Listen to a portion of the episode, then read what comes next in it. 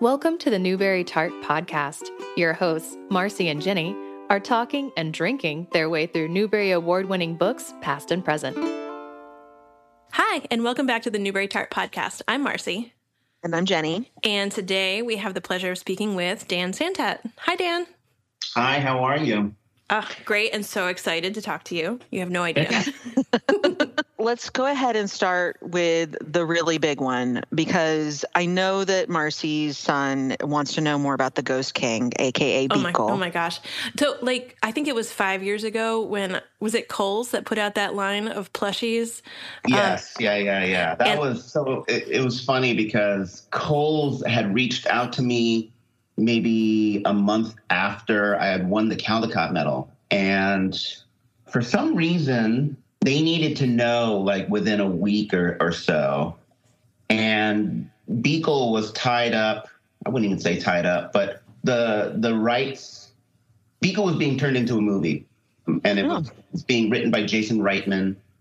And actually a lot of people don't know this, but Beekle was optioned by DreamWorks before it was even written. And oh, wow. yeah, and so that's how long DreamWorks had it. And so we had to get some legal permission to see if they would let Kohl's do it.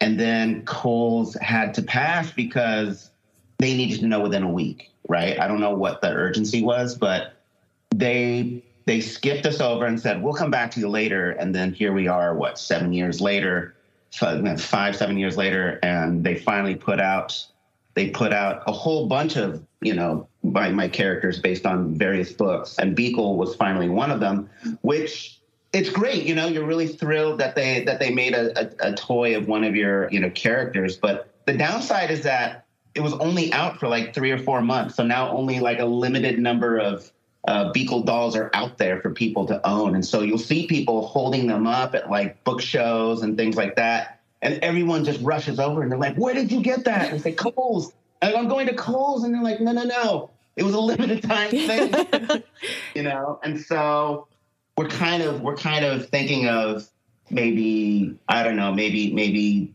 talking with Merrymakers about making another one, but we'll see. But right now, yeah, they're they're very limited in supply. My mom went crazy, so she she bought like she bought a ton of them and I'll go over to her place and there's just like there's like 20 of them like shoved them and shoved into like a clear Tupperware box.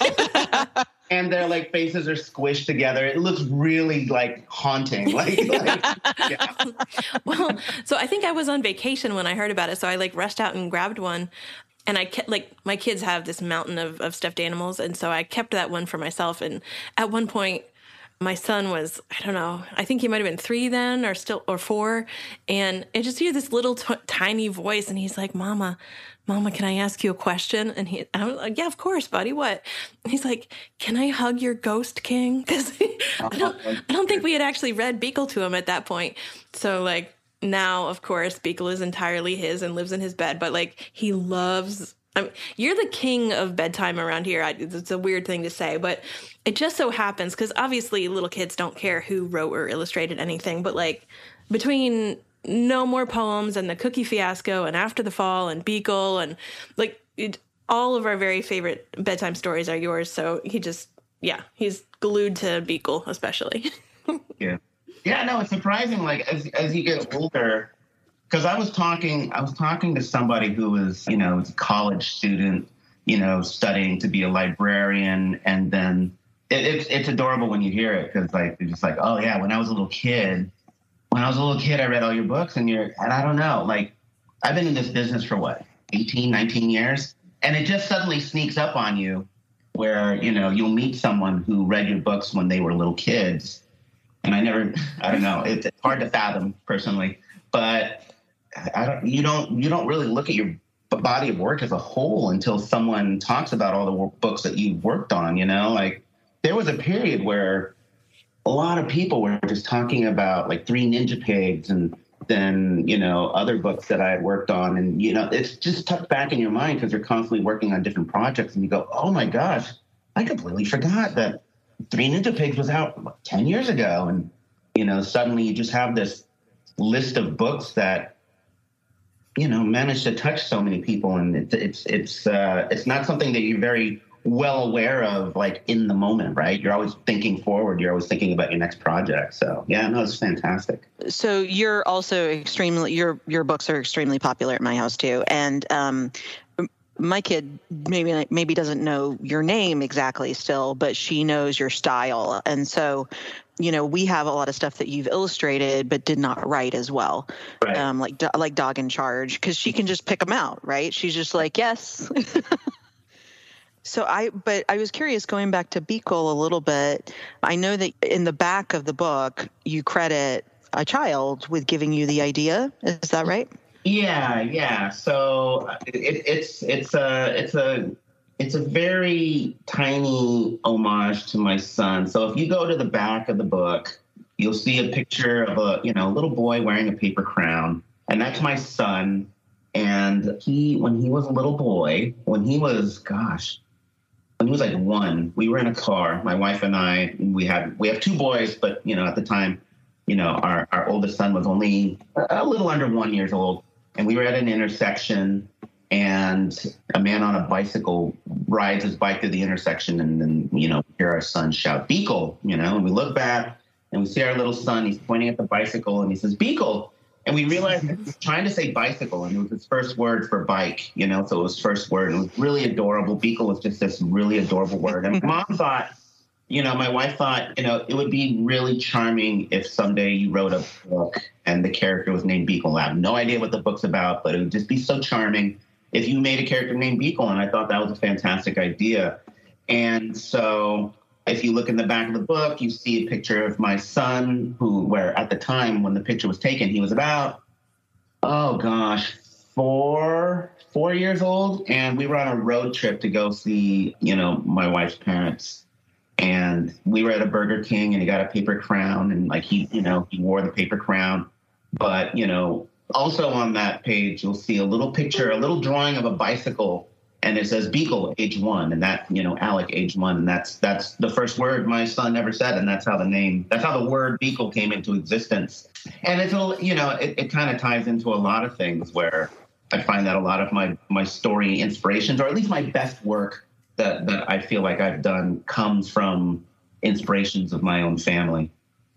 I read something similar about After the Fall being inspired by your wife.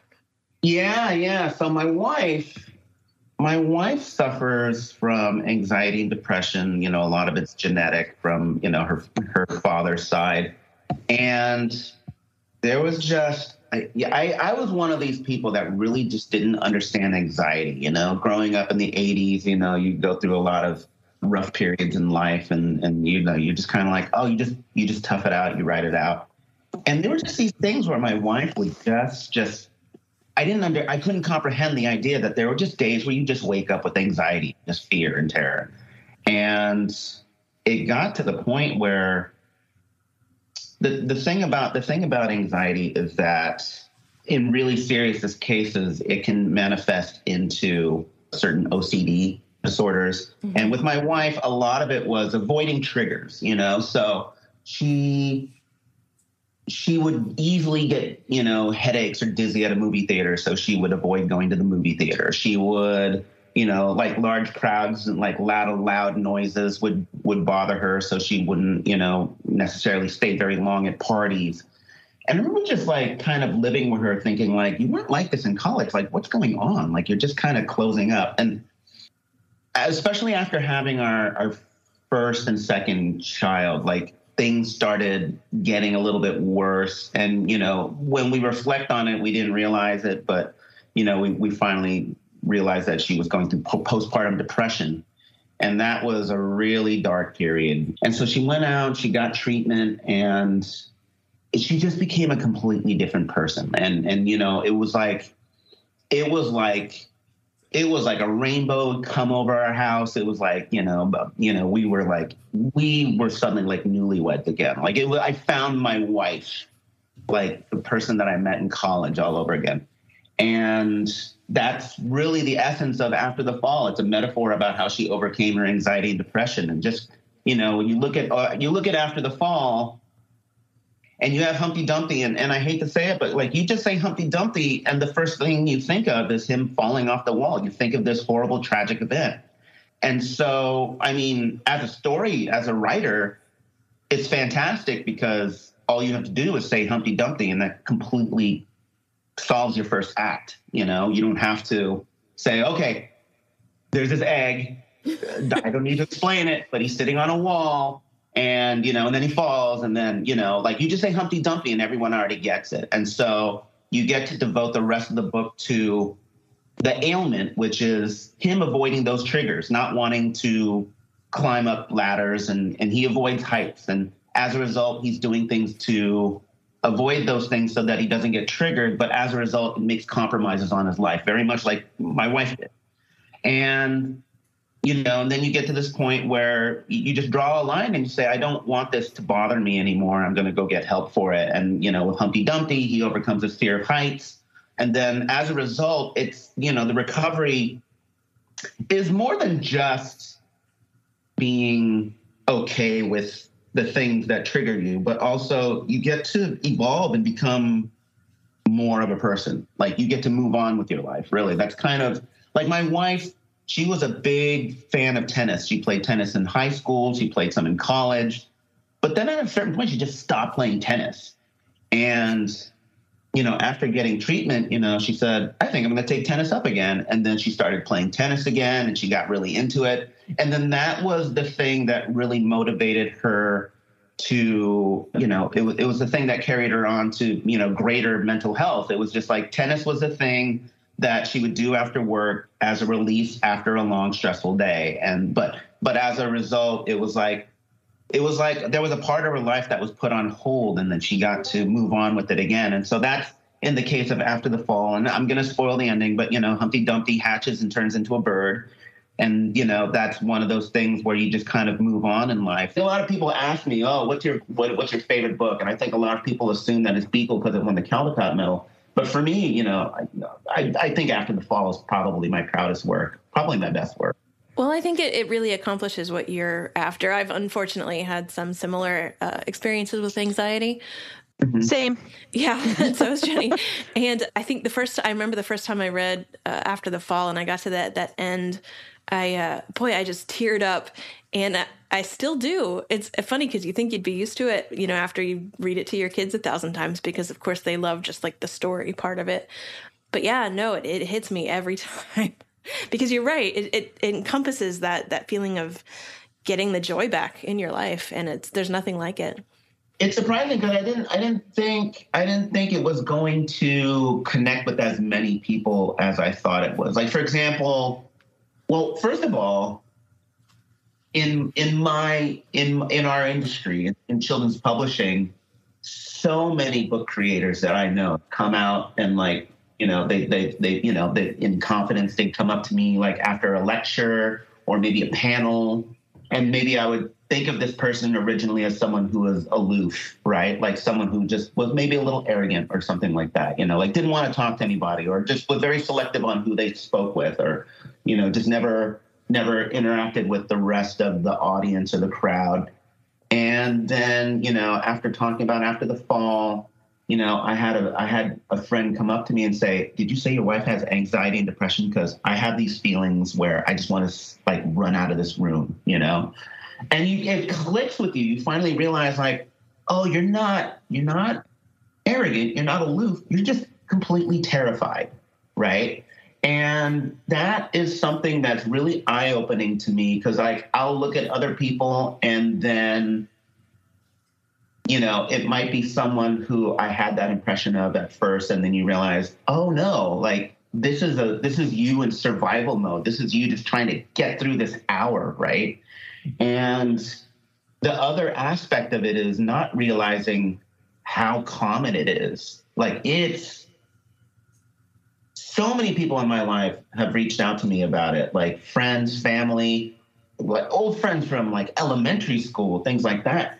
And it, it it's weird because you kind of look around you and you realize how how how common an ailment it is, and you think to yourself like, gosh, you know, like how come I don't have more anxiety? I feel like I'm the weird one. You know, I feel like I'm that should be. I feel like I should have anxiety, but like, or maybe I do maybe I do it, but maybe you know it, it comes out in different ways. But you know, like I've never had that feeling of absolute terror and reach, you know, wanting to run out of a room. I'm really proud that it's it's a book that reached out to so many people, and as a result, it's just given me a much better understanding of like the people around me, and it just it, it's um, it's yeah, no, it's like I said, it's I think it's one of my best works.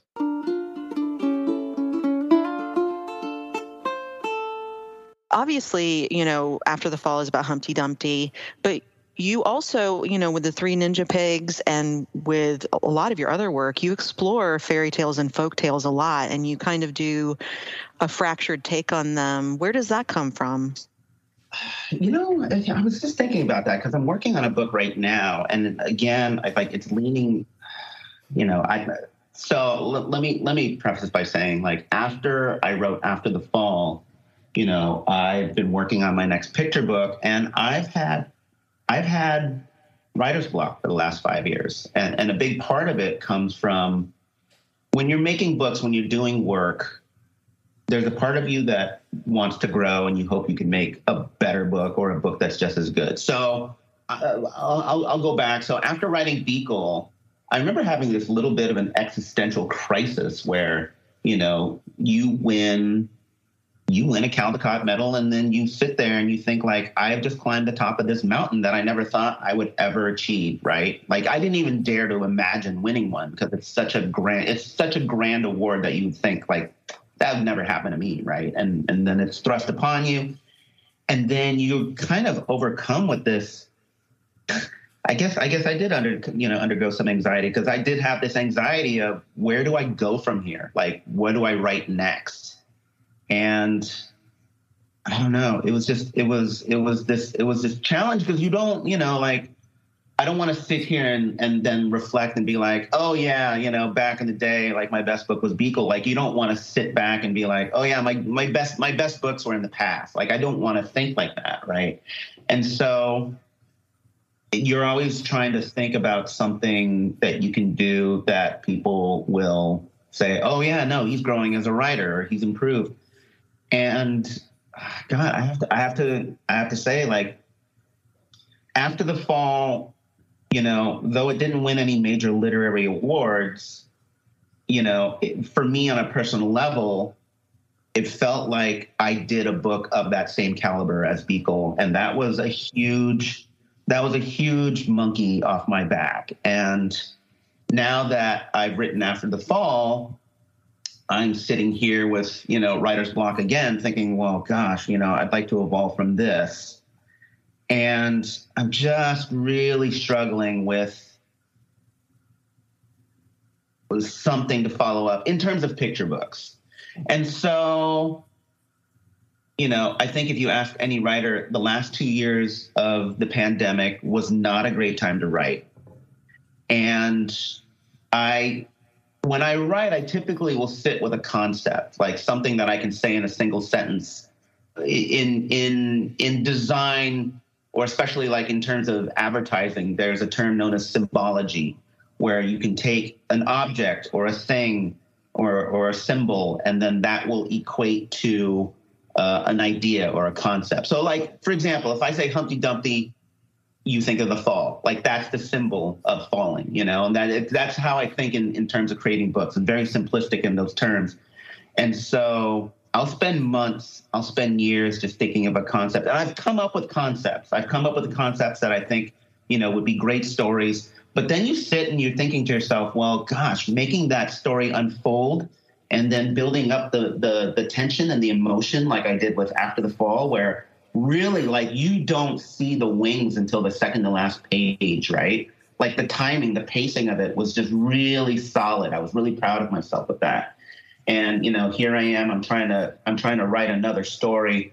And you know, going back to your question about fractured fairy tales, it was never my intention to do so. You know, like my first picture book was a book called The Guild of Geniuses, and that was just an idea about you know the smartest people in the world trying to figure out why this little you know monkey is sad my second book, which is a graphic novel, Sidekicks, which was about sibling rivalry. You know, it's about these house pets, you know, all competing for the affections of their owner.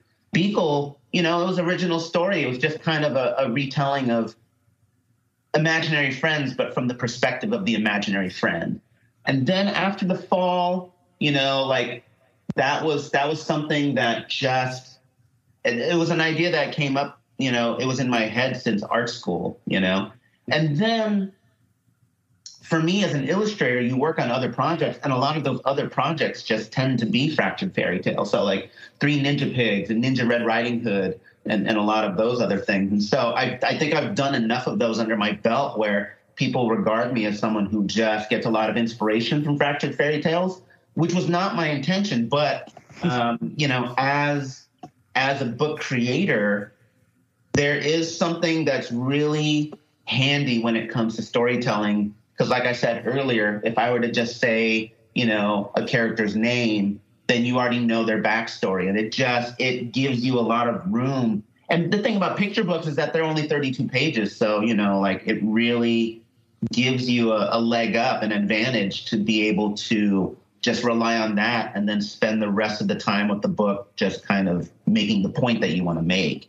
And so, you know, I think there's just personal challenges that come with trying to write a story and then fit it into a picture book. It's so hard. Like, for example, with Beekle, you know, it was such a high concept that when you look at it, you know, like I had to spend the first six pages saying, okay, folks, there's imaginary friends. They live on this island, okay? But in order to like Uh, move the story forward, you know, they have to be imagined by a child, but then they get picked up by these stars. And that's a lot of heavy lifting that you that you have to rely on in order for, you know, the reader to get up to speed. And then you also have to rely on the fact that they comprehend that. And then, you know, it isn't until like page eight or ten where you say, okay, now on to the story, right?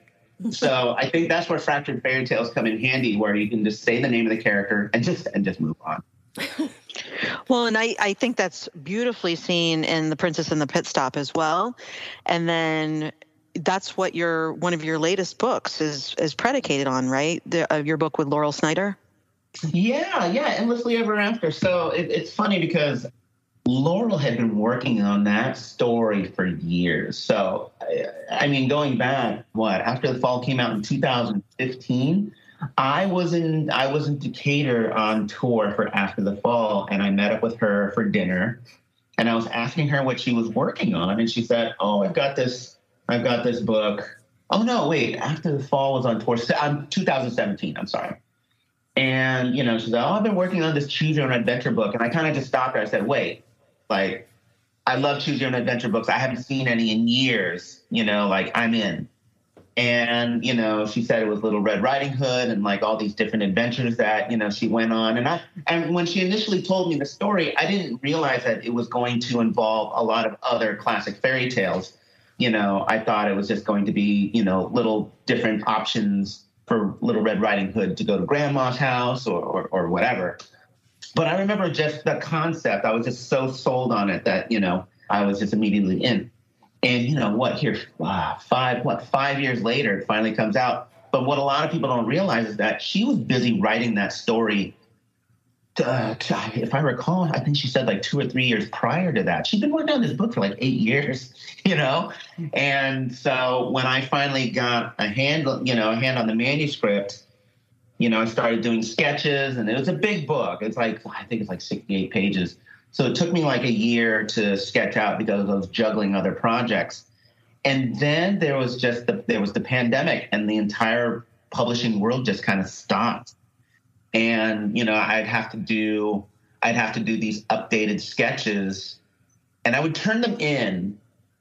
And I remember the thing about a choose your own adventure book is that if you make a drawing error in one page, but it carries on to the rest of the story, it ripples down. So you make one drawing error. Like, for example, there was a spread where Little Red Riding Hood takes off her vest, right? But I missed I missed that little detail in the text. And so it just ripples down. And suddenly you have to remove the vest from Little Red and Riding Hood in like eight or nine different spreads. So it takes a long time to make those changes. And then, like I said, when the pandemic kicked in, you're turning in the sketches and then you don't hear from anybody for like three or four months and you're like okay well just get back to me when you're ready and then they come back with you the changes and then you turn in you know you turn in like the color work and the and the color work took a long time as well but then once that's once that's done you're waiting like another six months, you know, like you're waiting because the pandemic was everything, every, everything was just off the rails, you know. So you're just kind of dealing with whatever, and and that's I think that's really why I think this book had it probably would have been scheduled to come out maybe two years earlier, but because of the way the world works, you know, it didn't come out till like what what was it April April fifth, yeah. yeah.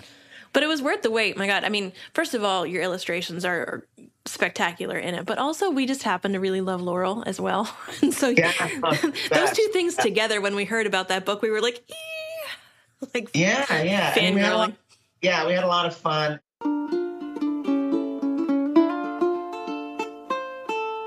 One of the books that's really popular at my house is The Cookie Fiasco. Yeah, gosh, I'm trying to remember when that started. I want to say that was around 2017, 18.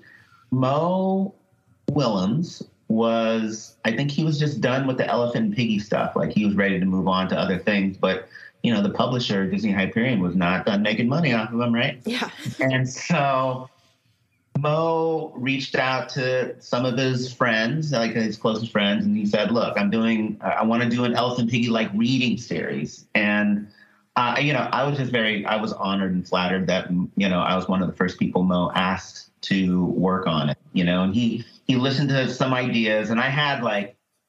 I had like four different ideas, and he and I, you know, he really connected with the cookie fiasco.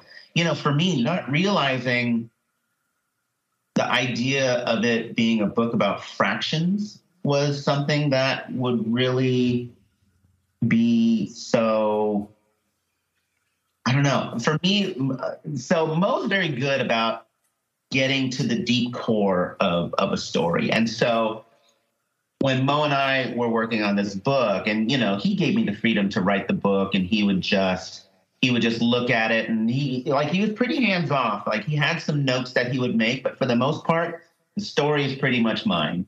And you know, he would look at it and he would say, "This story is about your need for fairness. Like you need justice." And I said, "Oh, yeah, no, you're right." And he's like, "Yeah, no, I can see it in the work. It's like you have, you know, you have an uneven number of cookies for an even number of characters, but the most important thing to you is fairness." And, you know, I said, no, that's absolutely true. But I don't think I really comprehended the complexities of fractions. Because there's this, so I would say I was okay in math at school. Like I was better, I was better at math than I was at grammar. But, you know, when you go to school and you're doing algebra, like I think everyone kind of gets to that point where they do fractions and they're just like, wait, what's going on here? Like, you know? And so the fact that the fact that I somehow managed to make a book where kids can easily comprehend or more easily comprehend the idea of fractions, like it's, it's I'm very happy with that because it wasn't fractions was like this moment where you're like, oh my gosh, what's happening? And then what I find what I find about math, or especially algebra, or at least with me, is sometimes maybe your brain maturity doesn't comprehend certain concepts, and then suddenly you get it. So, for example, I remember taking algebra in you know like my freshman year of high school. And then I remember like my junior year, senior year, whatever, like I was looking at the old questions in the math, you know, in the math book. And I remember just looking at it and saying, oh, how come I didn't get this? Like, I totally see it now. Like, it was just something my brain just suddenly matured and was like, yeah, no, that's how you do the problem. And, you know, now with my kids, because now you have to revisit those math books, you know, and your kids are like, Dad, I need some help with homework. And you just oh my God, oh gosh, come on, Dad, like, let's, let's do this. Let's make sure that he can count on you for this. And you're looking at it and, you know, it still sticks with you. And you can see it. You can see your kids like struggling with these math concepts that you used to struggle with and, and, you can help them. And then they're going through the same thing where you know my son was struggling with you know fractions like early on but then at a certain age just kind of suddenly got it. And so for me yeah. So a book like cookie fiasco being able to like open a door in a way like i wish someone had taught me fractions that way. Oh break the cookie in half. Oh and then break those cookie halves into halves. And again, like I didn't approach the book with math in mind, but my need my need for fairness. well, I mean, into like this great math lesson. Well, and the kids are reading it for fun. You know, I mean, right, I, I right. read an interview where you were giving somebody advice on drawing, and you mm-hmm. recommended mm-hmm. how to draw comics the Marvel way. Yes, and I I really love how that is kind of parlayed into this book where you're taking like a book about fractions and fairness, right? But the yeah. over exaggeration of everything and of the action makes it so dynamic that like my five year old is like totally invested in reading this book every night because he loves it. Not because it's, you know, math or whatever, just because he loves it. Right. I, I love that. I love that. I love that the math aspect was secondary in my thought. You know, just like working with Mo was an ex- amazing learning experience. Yeah. So yeah, I grew very much working with him. The most tremendous amount of learning that I've done in terms of a writer, like I've learned a tremendous amount working with Mac Barnett. I've learned a tremendous amount working with Mo. I've had the most fun on tour with Aaron Reynolds because, like, we'll go on tour with Dude, and I don't know if you've ever seen Aaron perform, but he has a very he has a very big theater background, so he really likes to sell it to the kids and I, I like to feed off that energy. And you know, Aaron and I, Aaron and I, we'll do a presentation like, oh my gosh, Aaron and I, we were on tour for Dude, and we just kind of have this innate ability to look at each other and just feed off of each other's jokes. And then each school presentation was almost like, okay, you were a little flat on that moment. Let's tighten that up a little bit there, which is something I never experienced with any other author, you know, going on tour. And it just kind of turned into a show. And it was so like there was so much energy in these performances that like by the end, like Aaron and I are like like sopping with sweat. We're sopping with sweat because like kids, kids are screaming at the top of their lungs, and you can see, you can like see the principal and the teachers in the background, like, why are you doing this to us? Right? and Aaron and I, it's funny because like our presentations aren't really that long, but like the kids are screaming for so long that it, it like like I'll give you an example. Like in our presentation, like we would show pictures of our pets, and then the kids would just absolutely lose their minds, like, oh my god, it's a dog, you know.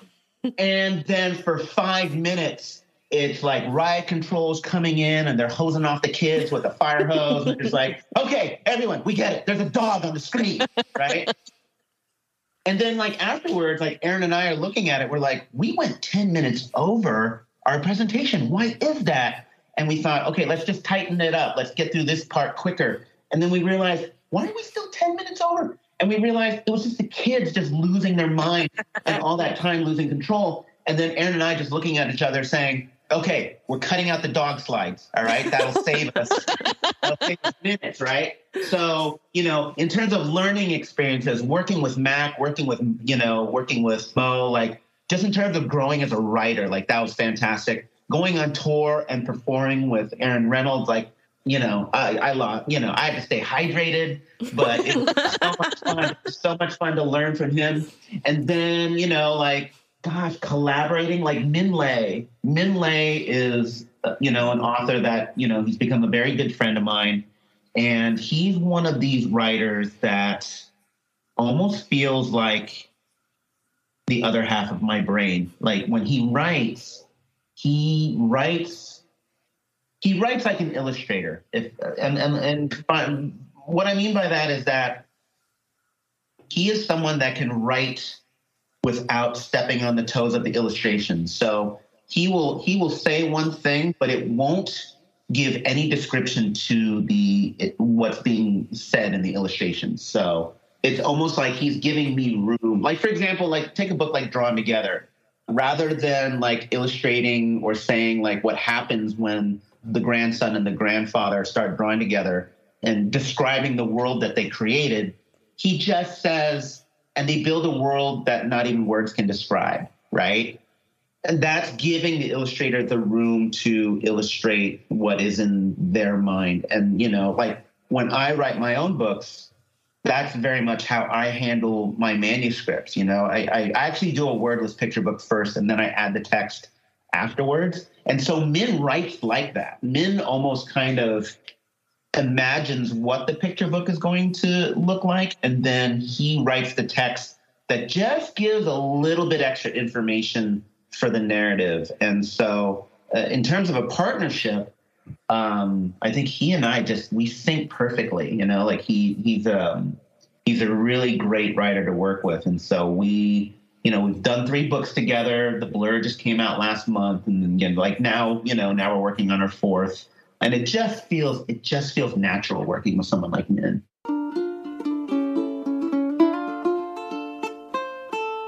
Something I've thought about for a long time, and what is Beekle made of? And does Beekle have like a bone structure?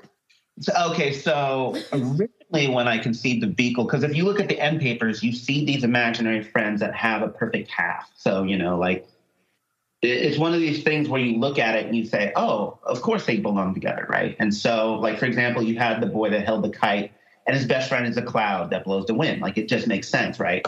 And so, originally, the original idea was that Beekle was going to be a blank sheet of paper because he represented creativity, you know, and he was. Mm. He, so the idea, I mean, the initial idea was kind of like Alice, the girl, is a writer, and then Beekle is, you know, the artist or the the character that illustrates the story. Like, like, and it almost kind of became a metaphor of like how a book is made. Like you have a writer and a creator, you know, a writer and illustrator. And so Beekle was Beekle was actually like a square piece of paper but I actually thought that that gave away too much, you know, like, but mm-hmm. I did like the idea, I did like the idea of this empty palette, right? And so Beekle was like this just amorphous thing that just represented creativity. Like throughout the entire book, he's the only thing that is just pure white, you know? Mm-hmm. And so, I mean, if if I were to describe Beekle's bone structure, like I would think that he was like I, I, would think he was like the Pillsbury Doughboy. Like there's really no okay. to him. Like he could just really okay. kind of morph into things. Yeah. Because okay. he, he represents creativity, you know? Okay, I mean that makes sense. It's just something that I found myself thinking about, and I was like, "Well, and now's the time to ask." yeah. Right, right. Maybe, maybe for Halloween, maybe I'll do like some disturbing like people's bone structure and like the muscles and everything. Be like, uh, I'm done. I actually got this amazing post from somebody. It was a some kind of like a Make a Wish Foundation, but there was this little boy who was in a wheelchair and then there was like this, there was like this, I almost say like a Make a Wish Foundation, and his wish that he he could be he could be Beekle for Halloween, and so they took the wheelchair and then they made it into the dragon, and it was a dragon. Ooh. It was a dragon wheelchair, but this thing oh, was wow. gorgeous. It was amazing, and like they showed the whole process. They shared the whole process on Instagram, and it was the most breathtaking thing I'd ever seen ever that wow. done from one of my books. Yeah, it was yeah. Wow. So like for me, like if there's any Halloween outfit or whatever uh, that was Beekle based, it was this it was this young boy and his wow. like dragon wheelchair and his Beekle. Like it was amazing. It was amazing. Oh, it sounds gorgeous.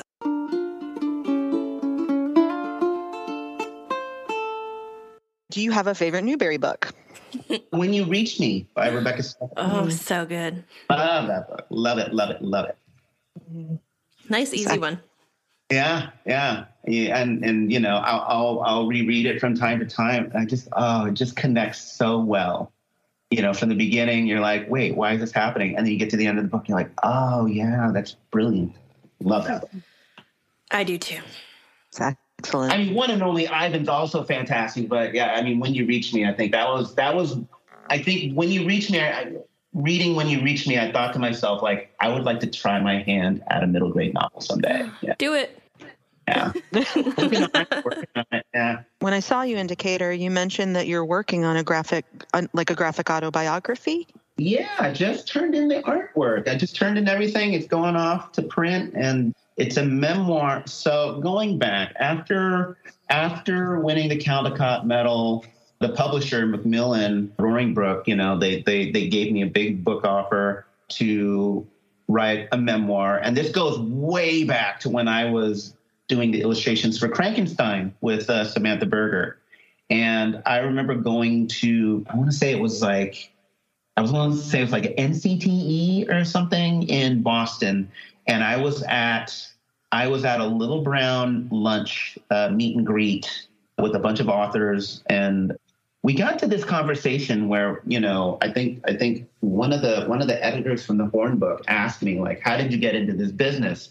And I told them this whole story about how I was a kid and wanted to be an artist, but my parents you know, immigrated to this country. My father was a doctor, my mother was a nurse, and they really wanted me to grow up and be a doctor. And I just kind of told them about, you know, this whole this whole idea of me wanting to be an illustrator and artist and like an animator and you know my parents discouraging me from that for years but i somehow managed to end up here despite you know nature versus nurture or whatever and you know, my editor gets this email from that person from the Horn Book saying, "We really think Dan should turn that into a story, like a, a, a memoir of some sort, right?" And this was, oh my God, this was before. This was before you seeing all these memoirs, you know, like I remember I remember Jarrett Krosoczka talking about like, oh, I'd like to make a memoir someday. And you know, here we are. He made a memoir, came out, and you know, I'm sitting here you know, seven, eight years later to like just finished mine. And the reason being was that there was a lot of emotional heavy lifting that came with it because, you know, writing about my parents, there was a lot of there was a lot of cultural, you know, struggles that I had just trying to relate to my parents. And with that came a lot of anger and frustration. And I remember just turning in draft after draft with my editor, and my editor would just read these and say, you need to sort through some issues, pal, because like this is not, this is not, this is more, this reads more like therapy. You know, like you need to get through these issues, and you know, like I think you're gonna regret publishing something like this. And then I think my son, my little Beagle, he was 13 years old. This was maybe three, three and a half years ago. And he just out of the blue comes up and he asks me, he says, uh, Hey, dad, when was the first time you fell in love?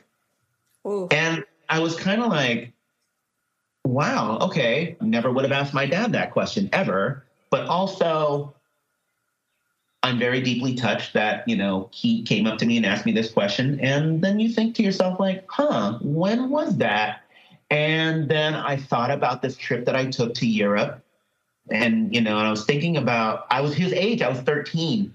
And it was a three week trip to Europe. And I grew up in a small, I grew up in a small, uh, very rural town, you know, and just being, you know, one of the, you know, a handful of Asian kids in that town.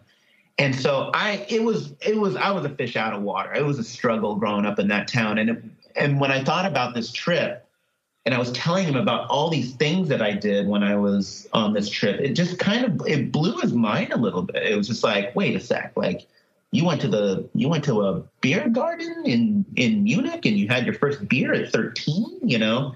And I said, yeah, like it was legal, like you could do that, you know? And then staying with a homestay parent and then you know staying with you know girls from other countries. And then there was these two girls from france who just they were 13 they were smoking like chimneys right?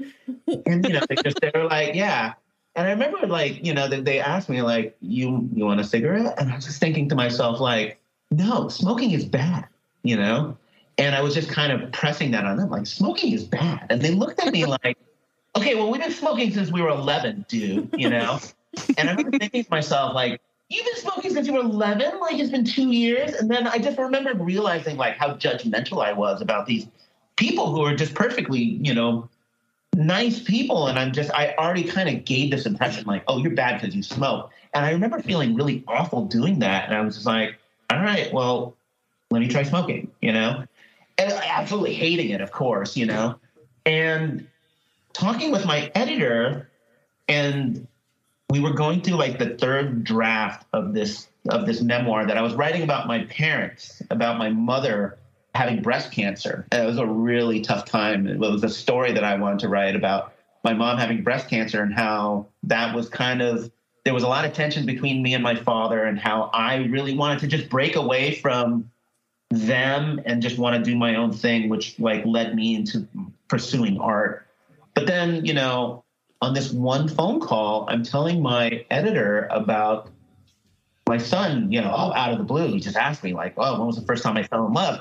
And I'm telling him this whole story about this three week trip to Europe, ending with me sneaking into Wimbledon and watching the 1989 men's semifinal for three pounds, you know, and meeting a girl, you know. and my editor just stops me and she's like, wait, wait, wait, wait. How come you've never told me this story before? And I said, oh, because we're working on this story about, you know, how much I hate my parents, right?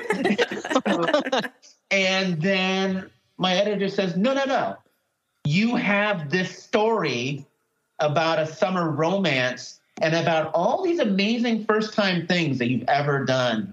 And it all happened on this trip. And it was like this trip, like every kid dreams of like having a summer fling. And you had it in, in Paris and you had it in London and Switzerland. And it's like, write this and then this will be a book that teaches you how to write a memoir. And then hopefully by the end of this, you'll be able to be mentally prepared to write the other memoir that you've been working on. And so I did this book. It's called A First Time for Everything. It comes out in February of next year. And now, and you know, right, you know, and my editor was right. And now I'm like in a much better mental place to write the next memoir. It sounds like you also have an amazing editor. Connie Hsu. So Connie Hsu, you know, we started out, she had one of the first projects we worked on was Crankenstein, and we just hit it off really well. And then Beekle was the first picture book that uh, I had sold to her. And really, the essence of our partnership is that, well, first of all, we just hang our egos at the door, right? So I won't share anything with anybody unless I get her her stamp of approval. So, you know, she's a very good arbiter of taste. And I, I, know a lot of writers, I know a lot of people who spend a lot of time sharing their work with fellow authors. And, and, and my and my problem with that is that you can always get a lot of different opinions and they can always push you in different directions. And so with Connie, I put a lot of the I put a lot of the pressure on myself to say like I'm going to write the story, but if you don't like it, that's on me because because really mm, the the importance of this project is that I write something and if it's not intuitive enough for you to understand the concept, then I haven't done my job of simplifying the communication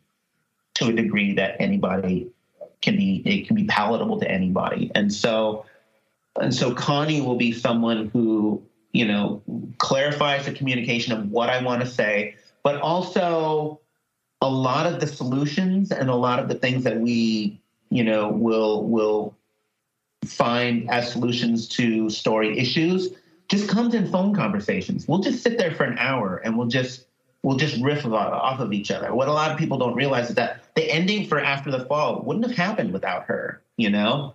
I initially thought it was going to be a story about Humpty Dumpty climbing up the wall because he was missing a piece, you know, of himself. Like there was a piece of shell that he had to go up the wall to get. But then when you realize that his need to go up to the wall to get that last piece, it isn't about overcoming anxiety, it's about perfection. You know, he can only be happy if he feels perfect, right? And it's those little subtle things that make a big difference. And so, you know, I'd be on the phone call with Connie, and then just out of the blue, she'll say, What's inside Humpty Dumpty? And then I would just crack a joke and say, Wouldn't it be funny, like if a bird just burst out of his chest like aliens, right? and then his body falls off the wall, and then like and then the rest of the book is just blank pages because you're like, oh, that's how he that's how he fell off the wall, you know. And then she'll just stop me and say, well, why not? You know, and I said, because that's horrifying. And she's no, no, no, no. what if Humpty Dumpty actually turns into a bird?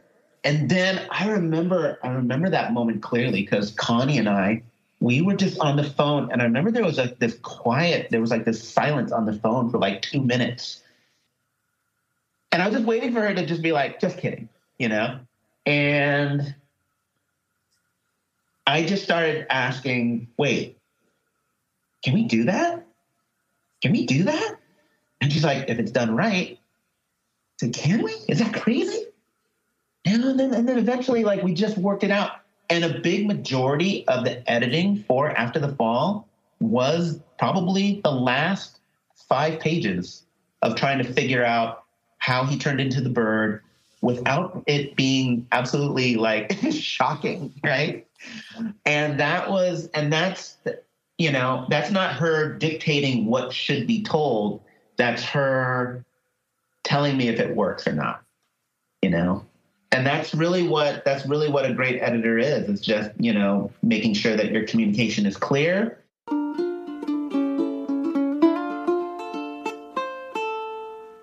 any other upcoming projects you'd like to talk about? Uh, yeah, I'm gonna just drop some. I'm gonna drop some names here. It's gonna it's it's gonna sound funny. So I've got I've got a new book with my my pal Rhett Miller called The Baby Changing Station that comes out in August.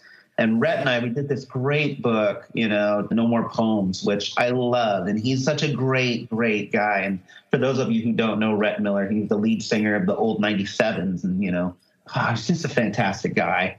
So other projects that I'm working on was like I said, like First Time for Everything is coming out in February. Now I'm going to do some name dropping. I'm working on a book with Jake Gyllenhaal. What? a book.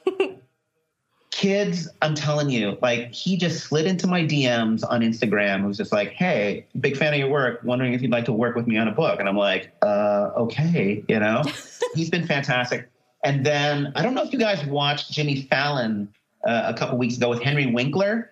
So Henry Winkler just he just started talking about a picture book about a little baby duck that wants to that has dreams of becoming a detective, and he he co-wrote the series with a very lovely you know former president of SCBWI, Lin Oliver, and so I'm doing a series with them called Detective Duck.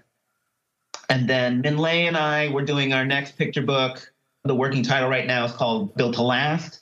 I am um, in my in my in my wheelhouse of my own personal projects. I'm, I'm I'm proud to announce that I'm doing three more sidekicks graphic novels. Ooh. I'm working. I'm slowly working on my next picture book, and I'm working on the next memoir that I, I'd struggled with for so many years. But it, it's it's now that the pandemic is past us, and now that I've got this memoir, you know, under my belt, like it, it is, it's a much easier process. Uh, and so I'm looking forward to doing that. I love how for like anybody else, this would be like your next 10 years of projects. And you're like, this is just what I have right now, you know? Yeah. Yeah. It's, uh, yeah. It's, it's been, oh, I also have this great, oh, I have this great picture book that I just turned in sketches for called Roar Chew with Charlotte Chang. She wrote this lovely manuscript about uh, a dragon and a phoenix. And so, yeah, that one, oh. yeah, I've, I've got some, I've got some really exciting things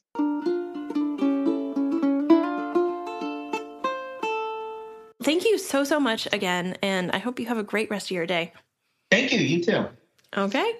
Right. Bye, Dan. Take care. Bye. Bye. Bye.